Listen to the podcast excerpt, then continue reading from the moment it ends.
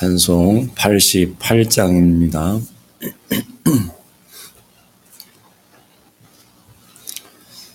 찬송 88장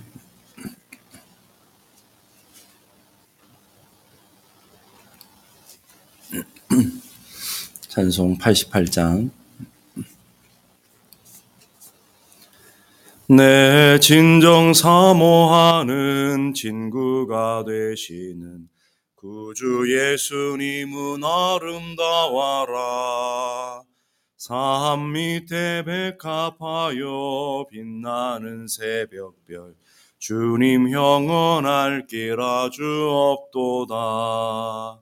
내 마음이 아플 적에 큰 위로 되시며 나 외로울 때 좋은 친구라 주는 저 산 밑에 백합 빛나는 새벽별.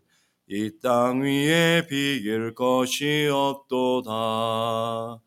내 맘의 모든 염려 이 세상 고락도 주님 항상 같이 하여 주시고 시험을 당할 때에 악마의 개교를 즉시 물리치사 나를 지키네.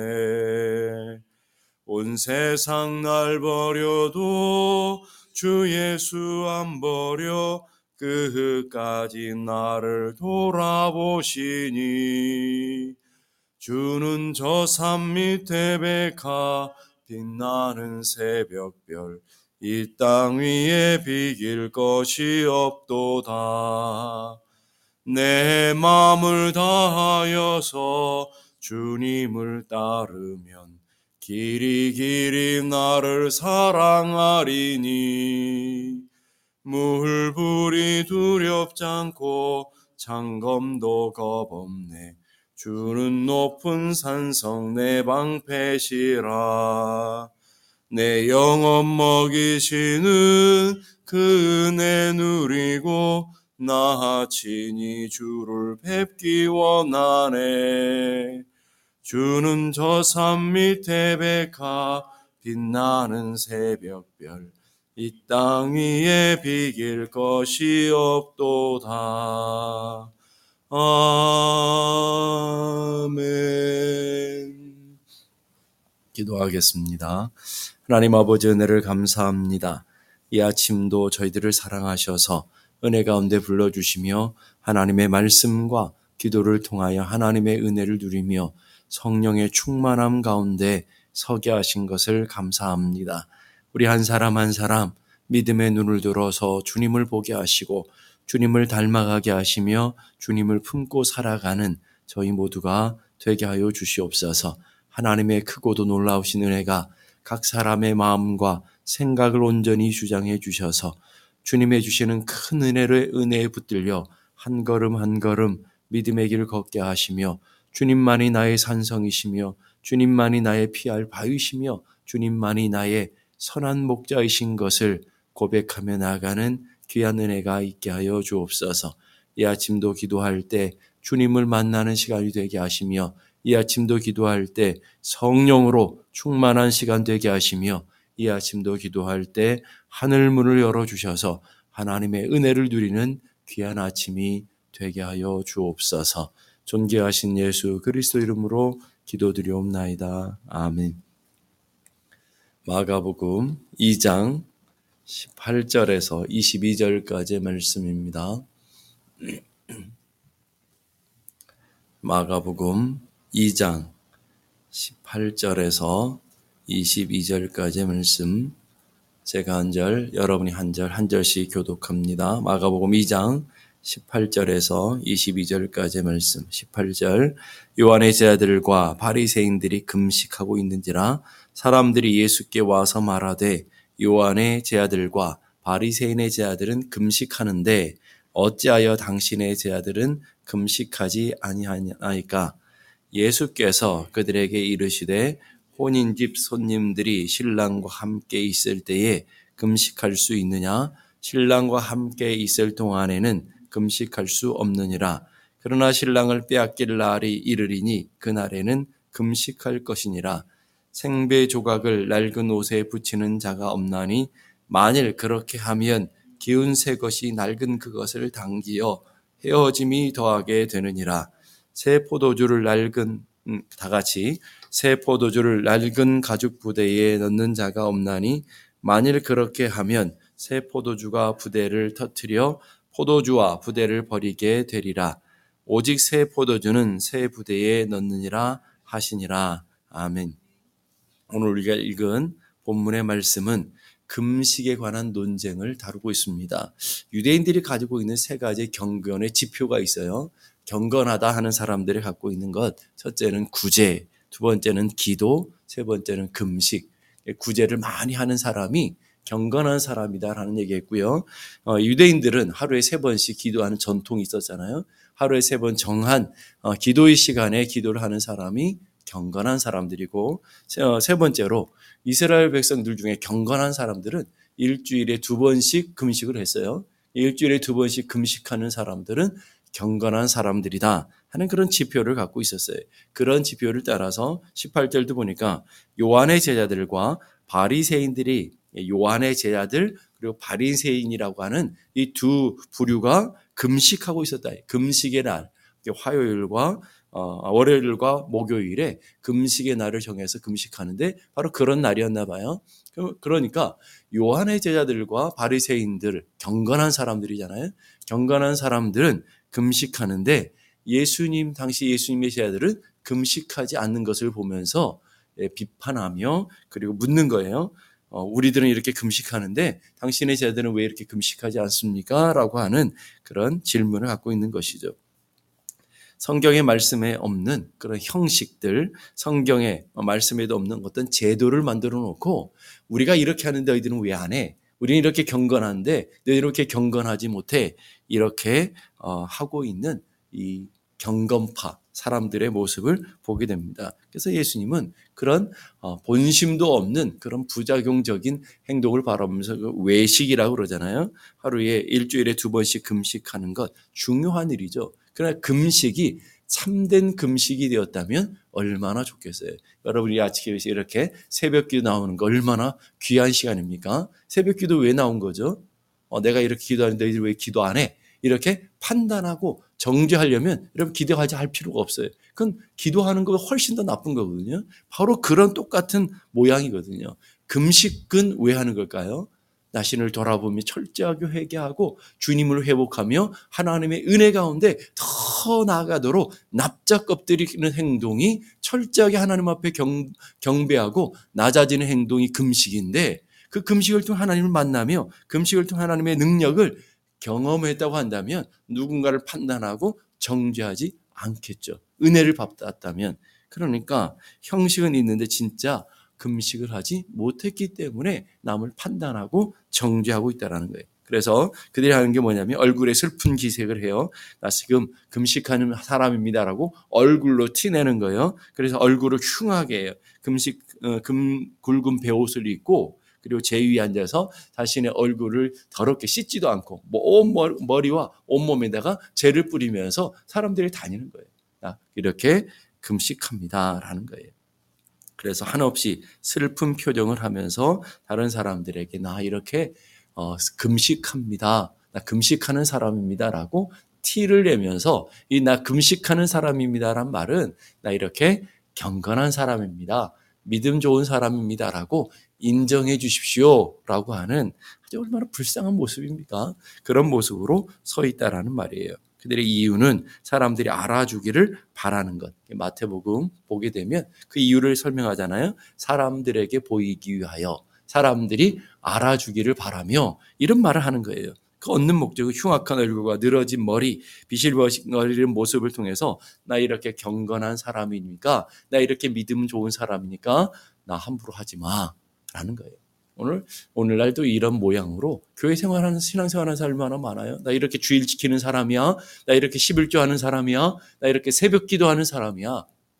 나 이래도 이래봬도 1년에 성경을 몇 번씩 읽는 사람이니까 나 이렇게 믿음 좋으니까 너 난 무시하지 마. 그러면서 그 자기만을 향한 의로움이 되었다면 뭐 그것도 나쁜 거지만 그런데 그 의를 가지고 뭐예요? 다른 사람을 판단하고 정죄하고 심판하는 거예요. 너 왜 기도 안 해? 왜 너는 어, 장로인데 권사인데도 기도하지 않아? 이렇게 판단하고 정죄하는. 그게 더 나쁜 거거든요. 예수님은 그걸 이루고, 이루고 있는 거예요. 그러면서 예수님께서 19절과 20절 이런 말이에요. 예수께서 그들에게 이르시되 혼인집 손님들이 신랑과 함께 있을 때 혼님들 어, 혼인집 손님들이라는 것은 신랑의 친구들을 얘기하는 거예요. 신랑이 잔치가 있으면 신랑의 친구들이 다 모여서 신랑을 축하해 주는 것이죠. 당시 유대인들은 일주일씩 일주일씩 결혼식을 했는데 신랑의 친구들이 와서 그날은 먹고 즐기고 누리고 이러면서 금식하지 않았다고요. 금식이 제외됐다고요. 바로 그런 얘기를 하는 거예요. 그런데 그 결혼의 핵심이 누구예요? 신랑이잖아요. 근데 우리의 신앙의 핵심이 누구죠? 바로 예수 그리스도께서 이 땅에 오셨기 때문에 더 이상 금식할 필요가 없다. 그러면서 뭐라고 하냐면 신랑을 빼앗긴 날이 올 것이다. 그게 언제죠? 예수님이 십자가에 죽으시고 어, 예, 그런 고난의 날이 올 때에 그때 이 제자들은 신랑의 친구들은 금식하게 될 것이다. 라고 얘기하는 거예요. 그러면서 이 금식의 핵심을 얘기하는 거예요. 우리가 왜 금식하는지 하나님을 회복하고 우리 안에 영적인 은혜를 회복하고 원래 하나님의 은혜로 돌아가려고 하는 것이 금식이라고요. 오죽하면 자신의 곡기를 끊어가면서 내가 연약함을 발견합니다. 하나님의 은혜가 없이는 살아갈 수 없습니다. 오늘도 하나님이 도심으로만 살아갈 수 있는 우리 인생의 본질인 것을 고백합니다. 철저하게 자기를 낮추고 내려놓고 나아가는 것. 이게 금식이라고요. 근데 금식은 우리 어떤 목적을 이루는 수단이 아니라고요. 목회하다 가끔씩 그런 분 만나요. 어, 떤 어려움을 만나면 사람들이 가가지고 야 금식해. 40일 금식하면 다 해결돼. 여러분 그런 도구가 아니라고요. 금식하면 내 인생의 문제가 해결되고 질병이 해결돼. 해결되지 않는 사람도 저 너무 많이 봤으니까 그럼 너무 믿지 마세요. 그런 도구가 아니에요. 금식은 뭐냐면 하나님 앞에 철저하게 항복하는 거예요. 하나님, 하나님의 은혜로 살아가는 내가 이렇게 하나님 주시는 생명을 하나님 앞에 막 담보로 맡기며 하나님의 은혜를 구합니다. 하나님의 도우심을 구합니다. 하나님의 은혜로 살아가기를 결단합니다. 그래서 하나님 앞에 철저하게 나아가는 것이 금식이란 말이에요. 그러면 그 금식을 통해서 은혜가 회복되어지고 금식을 통해 하나님이 회복되어지고 금식을 통해 믿음을 회복된 사람이 다른 사람 볼 겨를 있겠어요? 내가 이렇게 연약하고 내가 이렇게 부족하고 나 하나님의 은혜가 아니면 한순간도 살아갈 수 없는 부족한 존재가 누구를 판단하고 누구를 정죄하겠어요. 그런데 오늘 이 바리새인들과 세례 요한의 제자들은 그런 금식의 본질은 잃어버리고 형식만 껍데기만 남는 거예요. 껍데기만 남으니까 하나님을 만나지 못하고 하나님의 은혜를 경험하지 못하니까 그들에게 나타나는 아주 중요한 죄가 나타나는데 바로 의인의식이에요. 나 의인이야. 그러면서 나타나는 게 뭐냐면 공로의식. 아, 나 이렇게 일주일에 몇 번씩 기도하는 사람이거든. 나 금식하는 사람이거든. 난 너희들과 다른 믿음의 행위를 갖고 있는 사람들이야. 그러기 때문에 나는 너희들과 달라. 너희들도 좀 똑바로 예수 믿어야지. 너희들 똑바로 신앙생활 해야지. 이렇게 정죄하고 판단하고 있다라는. 우리 신앙생활에도 우리가 이런 어, 종류는 다르겠지만 그렇게 나타날 수 있어요. 여러분 열심히 봉사하는 것이 공로가 될 수가 있고요. 여러분 열심히 성경을 읽는 것이 공로가 될 수 있고요. 여러분 예배하고 이렇게 새벽 기도 단을 쌓는 것이 공로가 될 수 있다는 거예요. 그러면 멈추세요. 여러분 그 정말 하나님 앞에 은혜로 나가지 않는다고 한다면 그것이 내 삶의 자랑이 되어지고 공로가 된다고 한다면 차라리 안 하면서 하나님 앞에 나 연약합니다. 하나님의 은혜가 필요합니다. 그게 훨씬 더 낫다라는 거예요. 거꾸로 해석하지 마세요. 그렇다 목사님 새벽 기도 하지 말라고 그랬어. 성경 듣지 말라고. 이런 뜻이 아니라 그런 거 하면서 내가 의의식 가지고 하나님의 은혜를 거꾸로 살려고 한다면 차라리 안 하고 내 연약함과 내 부족함, 아, 나 기도도 못 하는데 이런 연약함을 갖고 있는 게 훨씬 낫다는 말이에요. 나 하나님 앞에 예배 드려야 되는데 예배도 못 하는 연약함을 갖고 있는 게 훨씬 더 낫다라는 말이에요. 이 말을 거꾸로 여러분 해석하지는 않기를 바랍니다. 여러분 우리가 기도하면 기도할 수 있도록 할수록 예배하면 예배할 수 예배하도록 여러분들이 하나님의 말씀에 가까이 가면 갈수록 여러분에게 삶이 나타나는 게 뭐예요? 우리 그대로 정난하게 우리가 폭로되잖아요. 하나님의 은혜 은혜의 보좌 앞에 내가 기도할 때 하나님의 영광 앞에 서게 되면 내가 얼마나 추악하고 내가 이렇게 기도하지만 얼마나 부족하고 하나님의 은혜 아니면 살 수 없는 연약한 존재인 것을 우리는 스스로를 깨닫게 된다는 거예요. 여러분 하나님의 말씀을 바로 읽는 사람들은 말씀 한 절 한 절을 통해서 하나님 이런 말씀을 통해서 우리를 비춰주시고 이런 말씀의 진리를 통해서 우리를 인도하지 않으면 우리가 이렇게 욕망에 휩쓸릴 수 있고 우리가 이렇게 거짓에 휩쓸릴 수 있는 아주 부족하고 어리석은 자인 것을 알게 하시는군요. 여러분 성경을 읽으면 읽을수록 여러분 기도하면 기도할수록 예배하면 예배할수록 우리 적나라하게 우리가 폭로되지 않아요? 믿음 있는 것 같지만 얼마나 형편없는 있고 하나님 앞에 의인인 것 같지만 얼마나 죄인의 괴수 같은 우리들의 모습을 적나라하게 폭로당하지 않아요? 그런 사람이 누구를 정죄하고 누구를 판단하겠어요? 내 믿음 하나 지키기도 버거운데 누구를 판단하고 누구를 정죄하겠냔 말이에요. 그런데 바리새인과 서기관들이 온전한 기도, 온전한 하나님 앞에 구제, 온전한 금식을 하지 못하니까 그들에게 나타나는 것이 외식화되어지고 세속화되어지고 그것이 수사, 수단화되어져서 종교가 세속화되는 거예요. 경건의 능력은 없고 경건의 모양만 가득해가지고 다른 사람을 판단하고 정지하고 오히려 예수님을 영접하지 못하는 아주 무서운 죄를 범하게 되는 것이죠. 진짜 중요한 게 뭐가요? 당, 시에 세리와 죄인들, 연약한 사람들, 병든 사람들은 다 예수님을 영접하고 예수님을 경배하며 주님께 나가는데 유독 바리새인들, 유독 경건하다고 하는 사람들은 예수님을 정죄하고요. 결국은 예수님의 책망과 비난을 계속 받았던 무리들이 바로 그 경건파다 사람들이라는 말이에요. 뭐 때문에요? 진짜 믿음이 없었기 때문에. 진짜 경건의 모습이 없었기 때문에 그런 거짓된 모습을 가지고 살아가게 되는 것이죠. 음, 오늘 우리도 마찬가지예요. 여러분이 기도하고 금식하고 예배하는 것은 여러분 인생에 정말 뺏길 수 없는 생명과 같은 것이에요. 왜 그러냐면 다 그것이 은혜의 방편이기 때문에. 여러분 세상에 아무리 은혜가 많아도 교회만큼 은혜가 있는 곳이 없어요. 교회에서 치고 받고 싸워도요. 교회가 은혜의 방편인 거예요. 여러분 성경 말씀 예배가 여러분들의 마음속에 막 감동을 주지 못하는 것 같아도 여러분 그것 밖에는 은혜 받는 통로가 없어요, 여러분. 그러기 때문에 그 은혜의 통로들을 통해서 우리는 주님을 더 가까이 나가고 주님을 만나는 귀한 은혜의 도구들이 돼야 돼요. 그러나 그것이 여러분의 경건의 지표는 아니라는 말이에요. 경건의 지표가 아니에요. 여러분의 삶에 하나님의 은혜로 나아가는 은혜의 수단이고 은혜의 방편이긴 하지만 여러분이 기도를 많이 한다고 더 경건해지고 더 말씀을 더 많이 한다고 더 경건한 것은 아니라는 말이에요.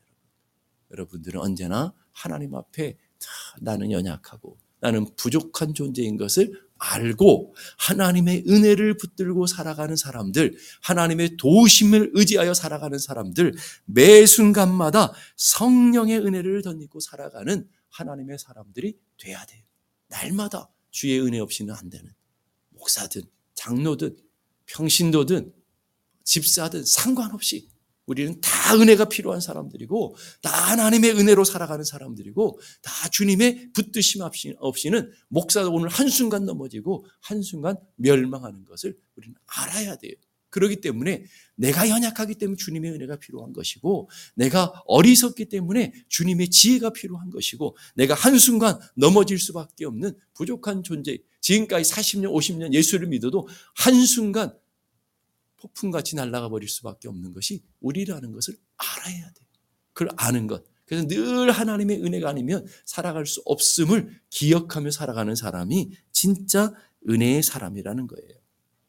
제가 미국에 처음 왔는데 어떤 교회 부목사를 했거든요. 그 부목사였는데 그 교회 성도들은 참 금식을 많이 했어요. 네, 정말 목사가 부끄러울 만큼 금식을 너무 많이 하는 거예요. 그래서 금식하는데요. 금식을 좀 잘했으면 좋겠어요. 그래서 어떤 분에게 제가 불러서 그럴 거면 금식하지 마시라고 했어요. 왜 그러냐면 먹을 것 이제 먹을 것만 안 먹고요. 놀러 다닐 거 다 놀러 다니고 예, 볼거 다 보고 즐길 거 다 즐기며 뭐 할 거 다 하고 다니면서 금식한대. 차라리 드시면서 경건해지시라고 그랬어요. 드시면서. 그, 그러면서 난 금식하는 사람이 그러면서 교회 사람들을 판단하고 정죄하고 아, 무슨 권사가 되어서 기도하지 않느냐 그러고 권사가 되어서 새벽 기도 안 나오냐 차라리 새벽 기도 안 나오는 게 나아요. 그런 사람 판단하고 정죄하는 죄를 지을 것 말이에요. 진짜 은혜 받고 진짜 기도하는 사람들은요 남을 정죄하지 않습니다. 여러분 진짜 은혜 있고 믿음 있는 사람은 남 판단하지 않아요. 진짜 하나님 앞에 헌신하고 봉사 그 방향이 하나님께 향하는 사람들은 남이 어떠한지 별로 신경도 안 써요. 나만 잘하는 거예요. 나만 잘하는 거예요. 왜? 내가 지금 하나님 앞에서 은혜가 충만한데 그 은혜에 무슨 판단과 정죄와 죄를 더 품기 위해서 다른 사람들 뭐 판단하고 바라보겠어요. 진짜 은혜 있는 사람들 주변에 보세요. 은혜가 충만한 사람들은요 매일 하나님과 나와의 관계 속에 은혜가 너무 너무 많기 때문에 어, 그 은혜를 누구에게 나눌까? 그 은혜를 누구에게 줄까? 그 은혜를 왜 은혜에 누가 함께 참여하도록 할까? 이런 관심을 갖지 왜 기도하지 않아? 왜 정죄하고 판단하지 않는다는 말이에요. 오늘 성 프란시스코라고 하는 유명한 그런 어, 목회자가 있었잖아요. 그분이 그분의 제자들과 금식을 하고 있었는데 그 제자 중에 한 명이 금식하다 금식하다 금식도 잘하는 체질이 있고 못하는 체질이 있어요. 정말 금식 잘하는 분들을 저희 주변에 보면 목사님들이 40일 금식을 쉽게 하더라고요. 저는 죽다 깨도 일주일 이상 못 하겠던데 어, 금식을 잘하는 체질도 있더라고요. 근데 이 프란시스코 제자들 가운데서도 금식을 잘 못했던 제자가 있었나 봐요. 하다 하다가 못하니까 너무 힘드니까 시장에 가서 죽을 사서 먹어버렸네요. 그러니까 다른 제자들이 그걸 보면서 판단하고 정죄하고 와서 쪼르르 와가지고 왜 저 제자는 어, 금식하다 말고 죽을 먹습니까? 막 그러니까 프란시스가 어떻게 했냐면 시장으로 달려가 자기도 죽을 한 삽을 사서 그냥 벌컥벌컥 마셔버렸대요. 그러면서 이런 얘기를 했대요. 서로 사랑함이 경건을 위한 금식함보다 낫다. 서로 사랑해라. 서로 사랑해라. 서로 존중해줘라. 여러분 그거예요 여러분. 오늘 우리 삶의 인생에 본질이 있다고요. 그 본질을 잘 얘기해 주는 게 사랑장에 고린도전서 13장에 보게 되면 아주 중요한 얘기들을 해요. 여러분들은 잘 아시지만 그 내용들을 한번 깊이 한번 숙고해 보세요. 잘 보세요. 내가 만일 사람의 언어와 천사의 말을 한다 할지라도 방언을 한다 할지라도 내가 사랑 없으면 울리는 징이나 소리 나는 꽹과리 같을 뿐입니다. 자, 방언하고요. 하, 신비한 것들을 경험한다 할지라도 그 안에 사랑이라고 하는 본질이 빠져버리면 징과 같다는 말이에요. 다른 사람을 시끄럽게 하고 다른 사람을 고통을 주는 징 소리에 지나지 않는다라는 거예요. 내가 예언하는 은사를 가지고 있고 예언하는 은사 얼마나 대단한 겁니까? 그리고 모든 비밀과 모든 지식을 알고 얼마나 하나님의 하나님이 하실 일들을 깨닫고요. 비밀을 알고 얼마나 대단합니까? 그런 그런 능력을 갖고 있다 할지라도 또 산을 옮길 만한 믿음이 있다 할지라도 사랑 없으면 쓸데없는 짓이라. 사랑이 없습니다. 그러면서 아무것도 아니다 그랬어요. 그 아무것도 아니라는 말이 거꾸로 이게 좀 바꿔서 말하면 쓸데없는 짓이라는 말이에요.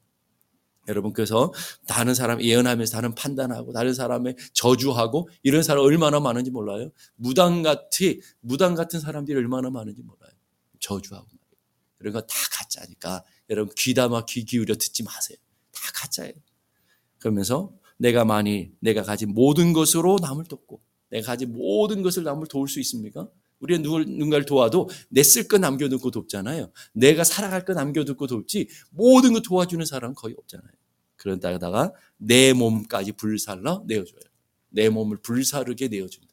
내 몸까지도 다 내려. 내 장기를 다 빼가지고 다른 사람 다 주고 내가 죽는다 할지라도 이 말이에요. 그래도 사랑 없으면 아무 소용이 없다. 아무짝에 쓸모없는 것이다라는. 그 말은 뭐예요? 본질이 뭐냐? 믿음이고 핵, 어, 본질은 본질은 사랑이라는 말이에요. 다 사랑으로 해야 되고 사랑으로 어, 하나님 주신 은사를 사용해야 되고 사랑으로 하나님을 섬겨야 되고 사랑으로 이웃을 섬겨야 되고 그런 게 없는 본질 없는 것은 껍데기에 지나지 않는 것은 아무짝에 쓸모없고 오히려 해가 되더라는 거예요. 신앙도 마찬가지예요. 신앙의 핵심은 기도와 말씀과 기도와 어, 그리고 예배와 이런 것들이 우리 신앙의 핵심이잖아요. 그러나 하나님을 경외하고 하나님을 바라보는 믿음이 없는 그런 모든 것들은 다 껍데기에 지나지 않는 거예요. 그래서 여러분 마, 마태복음, 마가복음, 누가복음, 요한복음 보세요. 예수님이 누구만 책망하신 줄 아십니까? 당시에 경건하다고 하는 기도 많이 하고 금식하고 말씀을 매일 연구하는 그런 사람들만 얼마나 신랄하게 비판하는지 몰라요. 당시에 죄인들의 괴수였던 창녀들, 세리들은 다 그대로 방다 주시고요. 그리고 연약한 자들, 병든 자를 그냥 다 만져주시고요. 다 품어주셔요. 근데 유독 바리새인들, 경건파들 얼마나 신랄하게 책망하는지 몰라요. 왜 그럴까요? 껍데기만 있기 때문에. 본질은 사라졌고 하나님을 경외한다 그러면서 본질은 잃어버린 그런 무서운 사람들. 이걸 오늘 식으로 말하면요. 누가 그럴까요? 목사들, 권사, 장로, 집사, 믿음 좋은 기도 많이 하는 사람들, 그런 사람들 가장 문제라는 거예요, 교회에서. 그러면서 남 판단하고 정죄하고 본질, 믿음은 떠나서 하나님을 온전히 섬기지도 못하면서 결국 믿음 있는 척, 구원받은 척, 생명 있는 척, 하나님 사랑하는 척, 척척하며 살아가는 껍데기만 있는 경건의 능력은 잃어버리고 경건의 모양만 있는 우리들이 진짜 문제일 수 있다는 거예요. 초신자보다도. 그러니까 여러분, 우리는 매 순간 우리를 겸허하게 돌아봐야 돼요. 기도하면서 나를 매일 비춰봐야 되고요. 예배하면서 늘 나를 하나님의 은혜 앞에서 낮춰야 되고요. 나 하나님 앞에서 말씀을 읽으면서 겸허하게 자기를 성찰해야 되고요. 그러면서 내가 얼마나 부족하고 내가 하나님의 은혜가 아니면 내가 사도 바울이 얘기한 것처럼 죄, 죄인들의 괴수가 바로 나라는 것을 한순간도 놓쳐버리면 한순간도 잃어버리면 우리는 망해요. 망해요. 정말 망한다고요. 바리새인보다 더해진다고요, 여러분. 그러니까 우리는 믿음으로 헌신하고 하나님의 은혜로 하나님의 교회를 섬기며 날마다 날마다 하나님의 은혜가 아니면 살아갈 수 없는 연약한 자들인 것을 깨닫고 늘 은혜 안에 서며 기도할수록 말씀을 읽을수록 예배할수록 더 주님께로 가까이 더 가까이 더 가까이 나갈수록 하나님의 영광의 빛에 서게 되면 우리는 더 납작 엎드려서 우리가 연약한 것들을 고백할 수밖에 없고 우리가 부족한 것들을 우리 입으로 선포할 수밖에 없는 자들이라는 것을 알게 되는 것, 그걸 고백하며 살아가는 것, 우리의 인생에 그런 믿음으로 살아가는 하나님의 사람들이 다 되어지고요. 여러분의 삶은 시간이 가면 갈수록 신앙의 연륜이 더하면 더할수록 여러분이 기도와 말씀과 예배가 더해지면 더해질수록 더 겸손하고 더 신실하고 더 온전하고 더 은혜가 충만한 우리 모두가 되어지는 은혜가 있기를 주님의 이름으로 축복합니다. 기도하겠습니다. 기도하실 때 하나님 오늘 이 바리새인과 그리고 세례 요한의 제 아들이 남을 판단하고 정죄하는 그런 금식을 통해서 주님의 앞에 책망을 받으며 진정한 금식과 진정한 기도와 진정한 예배가 무엇인지를 우리에게 가르쳐 주는 모습들을 잘 기억하게 하시고 이 말씀을 통해 우리를 겸허하게 돌아보는 우리가 되게 하여 주시옵소서. 하나님 겸허하게 주님을 사랑하며 겸허하게 주님 앞에 말씀 앞에 서며 기도하며 주의 성령으로 충만해지는 저희 모두가 되게 하시고 기도하면 기도할수록 말씀 앞에 서면 설수록 예배하면 예배할수록 나는 하나님의 은혜 없이는 하나님의 도우심 없이는 살아갈 수 없는 연약한 자들입니다. 부족한 자입니다. 고백하며 나가는 저희 모두가 되게 해 주옵소서 기도하시고 내일 있는 주일 예배를 위해서 기도하시고요. 우리 성도들 가운데 믿음이 연약한 분들 특별히 질병 때문에 고통당하는 분들, 또 물질의 어려움, 가정의 어려움, 자녀들 어려움, 관계 어려움 때문에